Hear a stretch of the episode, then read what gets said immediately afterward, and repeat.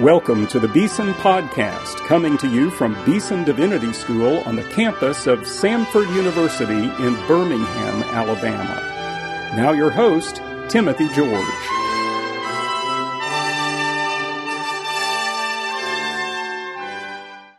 Welcome to today's Beeson Podcast. Well, today we have a very special treat for you because I have a conversation coming up with Dr. David Lyle Jeffrey.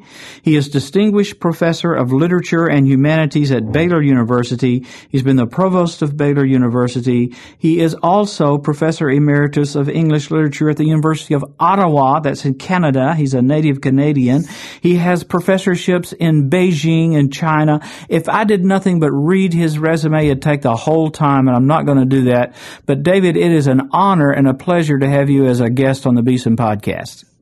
Well, thank you. It's an honor and a privilege to be able to be in conversation with you anytime. Thank you. Well, I asked David if he would have this conversation with me, and, we're going to talk uh, in particular about poetry today.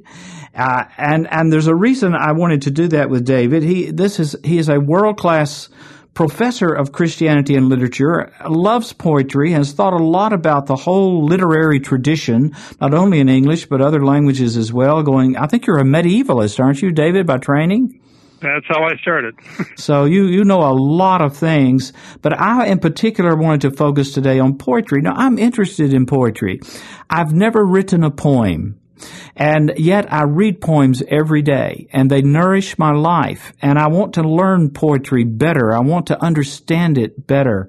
Maybe you could, we could just start by asking you to say a little bit about poetry. What is poetry and how can we understand poetry as a Christian vocation? Well, I think the best way to understand poetry is to approach it as an analogy to holy language in any genre. That is to say, uh, poetry is a speech set apart. It's elevated discourse. It's a kind of language that we only use for special occasions and special contexts. And in that sense, it's a little bit like other things that pertain to the worship of the Lord, I think, in the tabernacle or the temple. They are Kodesh, they're set apart. And poetry, by virtue of its way of speaking, which is very closely imitative of God's way of speaking, uh, is able to uh, open a door to us into understanding that we might not get through uh, prose. By analogy to, I should maybe just say that by analogy to God's way of speaking, what I mean is that virtually all the way through the prophets, every time God speaks, if you can read it in Hebrew, you're reading poetry. And of course, we think of the Psalms in particular as having great poetic uh, quality to them. Uh, but not only the Psalms, as you say, the many other portions of Scripture really have a poetic form to them. And so we're drawn into a kind of elevated language that points us to the divine in ways that I think are not entirely um, rational. They're not entirely explainable, explicable. What do you think about that? Is there something mystical about poetry?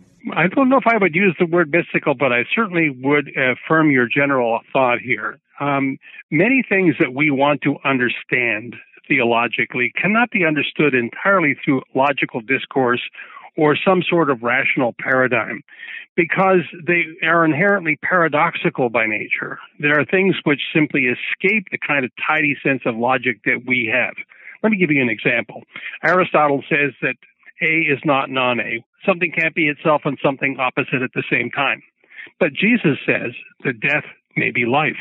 Now, we, we need obviously more than the regular way we talk to be able to understand what Jesus is saying. And it's no accident, I think, that Jesus is uh, a heavy user of biblical poetry. Yeah. He, he, quotes more often from the Psalms than any other book, and the next most common is Isaiah mm. is almost pure poetry. Yeah. Fascinating. Now, one word that often is used in talking about poetry is metaphor, and another yeah. one is simile. Uh, could you say what metaphor and simile are? Sure. Simile is just a comparison in which we say something is like something else, or we use the word as to indicate the same thing. It's a kind of parallel relationship. We see an analogy, so we call that a simile. But in a metaphor, we actually forcibly use a word which is not connected to the thing we're trying to talk about and juxtapose that word uh, upon the concept or upon the other idea in such a way as to force us to think about it all from the beginning all over again. Before we turn to our 17th century great poets, uh, John Donne and George Herbert, uh, I, I want to ask you about the relation of poetry and truth. Because Jesus often uses this kind of metaphorical language. I am the door, I am the vine, I am the good shepherd. And of course we know that has a poetic reference to it, and yet it's nonetheless true because he uses poetry. Can you say something about poetry and how poetry and truth connect? I think that, that we need to understand that when Jesus, who is the truth, is talking about truth, he's not talking about truth in the simple way that we normally do. That is to say, we think of it as a correspondence between a word that one says and a reality that is. Jesus is talking about what I sometimes call call to my students capital T truth, hmm. a truth that embraces all reality and which is actually bigger than our minds can reduce to a proposition. And so when he speaks about truth, he invariably does just what you were mentioning. He, he, he makes a, a metaphor uh, to help us understand that the kind of truth that he embodies is in fact embracing all of creation and all of our experience, but in different ways accessible to us, in some ways not accessible to us. I am the vine, you are the branches. We can eventually figure that out if he helps us. Yeah, that's great. you know, so we need him as to interpret, to be an interpreter as well as a, a poet. I think that's really true. Yeah. Now, let me tell you how I got interested in poetry. It's not a very highfalutin story. It was in high school, and I had a wonderful teacher. Her name was Lucille Johnson, and she would read poetry out loud to us students, and she would act it out. I remember her putting on gloves and uh, earmuffs and reading poetry about snow and cold, even though it wasn't cold in my hometown of Chattanooga, Tennessee. Uh, we felt cold because Mrs. Johnson would make that come alive by reading these great poets. I'll never forget her reading William Blake, uh, Tiger, Tiger, Burning Bright. You know, he, she just made that poetry live for us. And she was the one who introduced me to the great poets we're going to talk about now, John Donne and George Herbert. Maybe it's helpful for our listeners. Some perhaps everyone's heard those names, surely, but maybe they don't know them as well as they should. Maybe you could introduce us to these two great poets, and we want to talk a little bit about their poetry and actually read a poem from each one of them. So, who were John Donne and George Herbert? Well, John Donne uh, was an early 17th century uh, person of a Catholic background. Actually, a family was uh, called recusants. That is, there were people who were reluctant to give up their Catholic faith even after uh, Anglicanism had become the state uh, uh, church, and you were supposed to to to adhere to it in order to be uh, we want we might say today patriotic uh, and and his family um, you know, struggled with, you know, what was the right way to believe and to think. And it's uh, really pertinent to his whole life to understand that he wrestled with this both within his family and without. Uh, he mm. had a brother who was tortured to, to death. Mm. Uh, he, he had uh, also, uh, you know, um, uh, the, a, the very bad experience of, uh, of having to, uh, go to Oxford and go to Cambridge, the, each place for three years. He went to Oxford at 11 years of age, by the way, and he finished up at Cambridge at 17 years of age with two degrees, but he couldn't take the degrees because he was not willing to sign the oath. So here's a very interesting guy because he became one of the most important Protestant preachers of the entire 17th century. Yeah. Powerful orator, uh, a fundamentally deep theologian, uh, and, and very much affected by both traditions, by the Catholic tradition and the Protestant tradition. So that's John Donne. And George Herbert as actually is connected to Donne by family. Mm-hmm. That is to say, George Herbert, um, uh, his mother was a patron uh, of John Donne when John Donne was trying to put body and soul together somehow during his uh, his uh, hard times financially. And uh, when George Herbert lost his father at the age of three, John Donne became effectively his godfather. So this is these are are people that are interesting in in a number of ways because then John talked Herbert into leaving his potentially interesting political career uh, and becoming an Anglican priest just like himself. Yeah. So Donne had a direct role in Herbert's choosing to be a pastor. So these, this is something that's fascinated me about both of these people. That they were pastors, they were preachers. Now it has to be said, I think that Donne was a much more famous preacher in his lifetime, and of course was the dean of St. Paul's Cathedral, so spoke to hundreds, thousands of people. Whereas Herbert actually ended up in a rather small country parish, not too far from Salisbury, Bemerton. So. Yes talk about this contrast. I mean, one is a great city, famous, tall steeple pastor, we would say today, and Herbert just lived his Christian life out there in a rural area. Uh, I think there's a there's a something about that contrast that's fascinating to me, and yet both are drawing from a deep wellspring of faith and spiritual life and nourishment. Yes, they are. Donne was brilliant, as I've suggested, as a university student. He caught everybody's attention. Then he went on to what we would call today law school, and he was a star there. And after he uh, had shown so much promise, he was made into, uh, as it were, a kind of member of the uh, uh the foreign service, and he was sent to uh, Spain and to Italy, and he came back fluent in both languages. He was astonishing, and people said to him, "You've got to do something really significant." But then what happened was um, he actually showed a real interest in faith. He showed a deep interest, in fact, in in, in becoming of service to the church. And when that happened, uh, he was quickly appointed, and he, his career was like a, a, Roman candle. It was like a skyrocket. Mm. He uh, he went straight to St. Paul's. This is an unbelievable kind of shift from a guy that was a Catholic recusant yeah. to be to being the dean of St. Paul's in, in a matter of less than two decades. George Herbert uh, had also a very great promise. At Cambridge, he was made into public orator. He was he was also brilliant, and he was uh, encouraged to go into government service. But he actually began much earlier in his uh, in his career in his lifetime to to develop a, a really deep inwardness. John mm. Donne is an extrovert. Huh. George Herbert is an introvert, ah. and, and, Herbert in his um, introversion um, you know, and in his desire to have a life w- which we might call a contemplative life almost, a meditative mm. life, felt that he should be in someplace away from the bustle uh, and the politics of London. And so he actually made a choice uh, to to to make himself available for a small country parish, this little parish of St Andrew's Church in Lower Bemerton, uh, not too far from Salisbury Cathedral. Um, he was, though an introvert, his whole nature was to be hands on as a pastor. Mm. John Donne was a much more political and eminent and visible publicly, but he didn't do what Herbert did. Herbert would bring the sacraments to people when they were sick. He would provide food and clothing for people that needed it. Mm. He uh, he and his wife uh, adopted three nieces who were left orphaned. Uh, and and raised them. Um, uh, they they lived a, a very lovely uh, rural life in which Herbert was a hands-on shepherd to a small flock.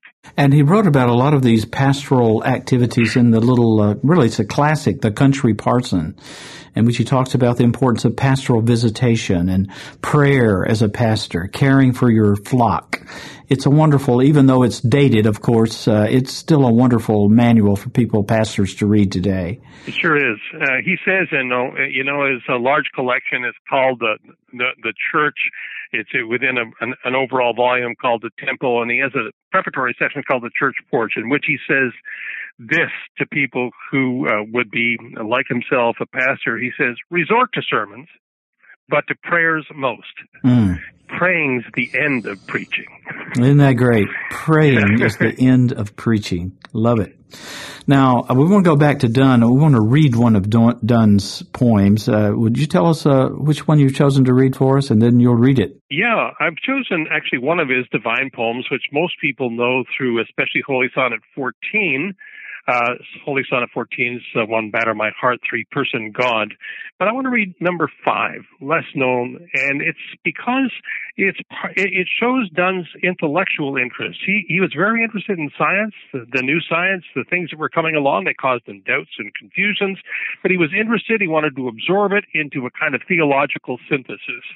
And this is a, a poem which shows those kinds of interests um, as he is in, in a way conversing with the Lord about his his intellectual doubts and his intellectual progress.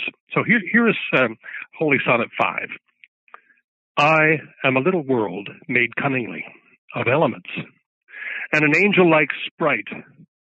But black sin hath betrayed to endless night my world's both parts, and oh, both parts must die. You, which beyond that heaven which was most high, have found new spheres, and of new lands can write. Power new seas in mine eyes, so that I might drown my world with my weeping earnestly, or wash it, if it must be drowned no more. But oh, it must be burnt. Alas, the fire of lust and envy have burnt it heretofore and made it fouler. Let their flames retire and burn me, O Lord, with a fiery zeal of thee and thy house, which doth in eating heal. Wonderful. You know, two two thoughts come to mind. This I'm a little world. This idea that within a person there is, in some ways, a reflection of the entire cosmos. That's uh, right. Uh, that's, I think, a part of that classical idea that he's picking up on there.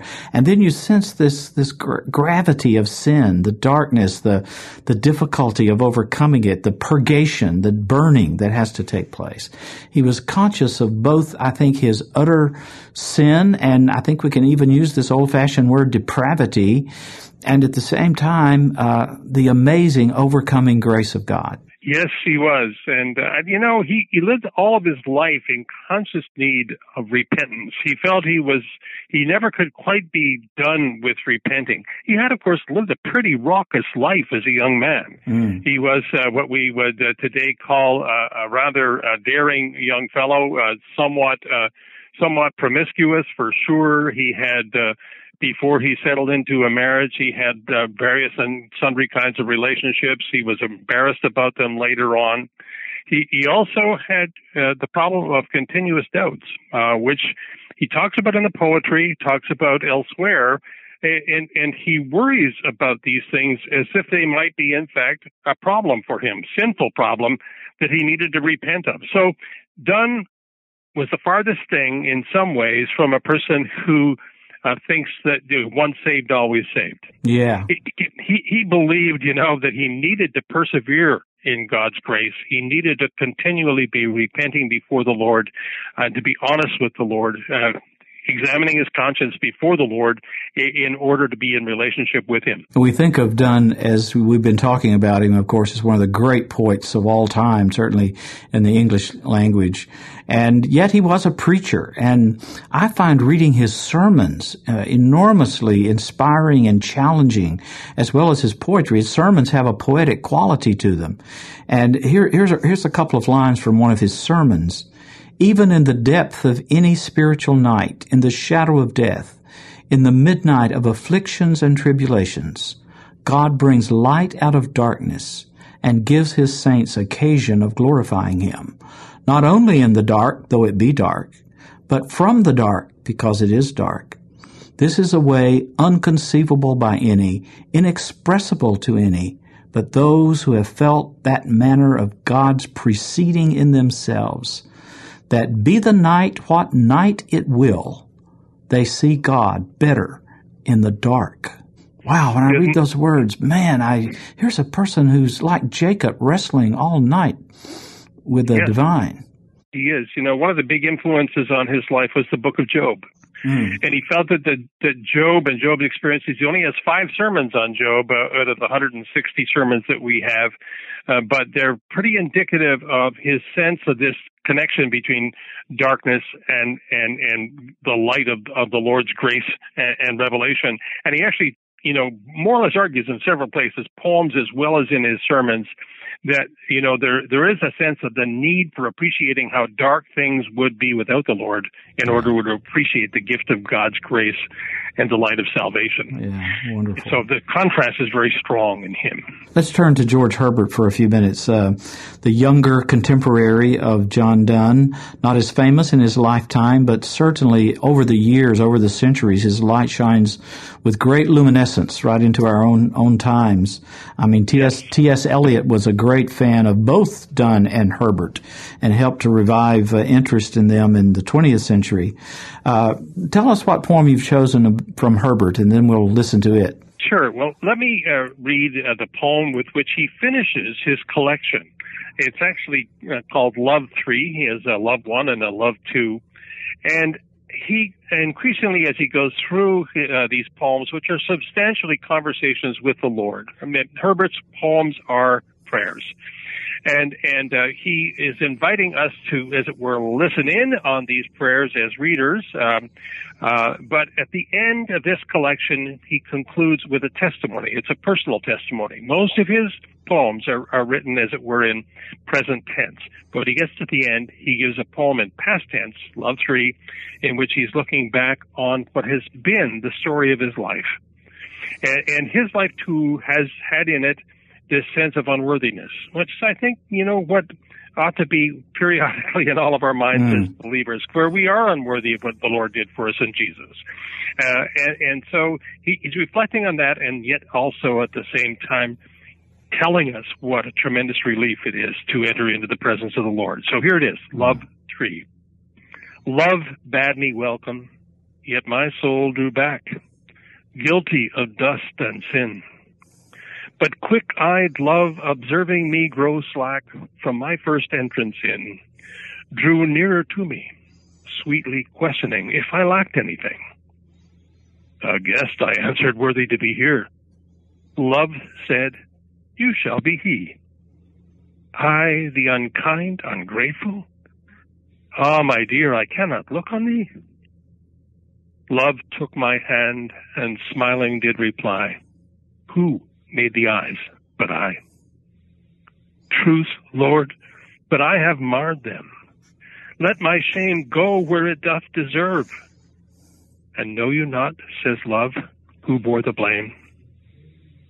My dear, then I will serve. You must sit down, says love, and taste my meat. So I did sit and eat. You know, after that, I think we just need silence, don't we, to take it in yeah. and think about the expression of uh, the inexpressible love of God uh, revealed in Jesus Christ. You know, that poem you just read, Love 3, by George Herbert, has had a profound impact on the life of many people. Uh, not long ago, I read an article in the British uh, paper, The Guardian, by a person. It was called The Man Who Converted Me from Atheism and it was a story of Herbert and how this journalist, secular, no faith, uh, little faith, uh, came to faith through reading that particular poem. And the great Simone Weil had a similar experience back in 1938 as she was displaced and afflicted and dissatisfied with the emptiness in her own life. She spent Holy Week at a Benedictine monastery sitting alone in the chapel. She read the very poem you just read to us, Herbert's Love 3. And in that moment, she said, Christ himself came down and took possession of me. Well, we don't think of poets as evangelists, but there is a sense in which there is a wooing and a drawing uh, to the power of Christ uh, through his love revealed in poems like that one. Oh, absolutely. And I think one of the things that happens in a poem like that, uh, which has been a very powerful one for me too. The first time I read it, by the way, I read it by myself. It, it wasn't uh, spoken aloud to me, uh, but tears came to my eyes unbidden. Mm. Um, because what happens is that he invokes with that poem the presence of the Holy Spirit. Mm. And, and, and he puts you right into, uh, as it were, what, what George Steiner calls real presences. I mean, there is a kind of a sense of the real presence of the Lord in that poem because the Lord was present to him. He describes in that witness, that testimony, the, the experience of his life, uh, being taken out of his own sense of self-worth, uh, which was poor, uh, and, drawn into a sense of the worth of the Savior and what the Savior did for him, and then sat down and made comfortable in the presence and in the body of Christ. I think that's uh, that's a, that's a kind of thing which is uh, perhaps only achievable in poetry. We could write that out. You're a theologian. You could write that out in terms of a kind of a formula theologically, uh, and it would be instructive for the likes of me uh, and others but it wouldn't have that power, would it? Well, we're almost out of time, uh, David, but I wonder if you might just say a word to those who are listening, uh, particularly to pastors. A lot of people listen to this podcast from all walks of life, and some believers, some not believers, but maybe as an entree uh, into poetry, into this kind of poetry, what would you say to them as an encouragement in that way? Well, one of the things I would say is that, you know, while we don't have probably in most of our experiences the experience of Herbert, he took his family to morning prayer and evening prayer every day of his life, uh, and therefore was bathed in the Psalms, went through the Psalms every month, uh, morning and evening prayer. Uh, we don't have maybe quite as much as, of that experience as we should, but we should try it. We should try hmm. actually mm. to, to read our way through the Psalms about once a month and, and recognize in them and in the speeches of the Lord from the prophets, recognize that there is a mode in divine discourse which is higher than our normal speech. And I, and I think then what I would recommend to pastors is, is read poetry. Read poetry by people who who really do love the Lord and, and whose poetry breathes uh, in uh, in the words, in in the stanzas, and the meter, as something of their desire to offer something beautiful for God. Mm. This would be particularly true of both these poets. They mm-hmm. they see the beauty of the possibility in the poem that is perfectly wrought as an offering, something that, that is a kind of work that they can offer up in gratitude to God. There's gratitude through both of these poets from beginning to end. And, and so they are, are two amongst many we could talk about. Hopkins, Eliot, we could name others, uh, from, from which the pastor can learn much about how to think with the the words of the Lord, to think with the words of Scripture, and to be somehow not just not just literally there, but to be there spiritually as one speaks those things. And that's what communicates. Yes. My guest today on the Beeson podcast has been Dr. David Lyle Jeffrey. He is Distinguished Professor of Literature and the Humanities at Baylor University, a wonderful scholar, a person of deep faith and great learning. Thank you so much, David, for this very wonderful, inspiring conversation. My honor, my pleasure, Timothy. Thank you. God bless you.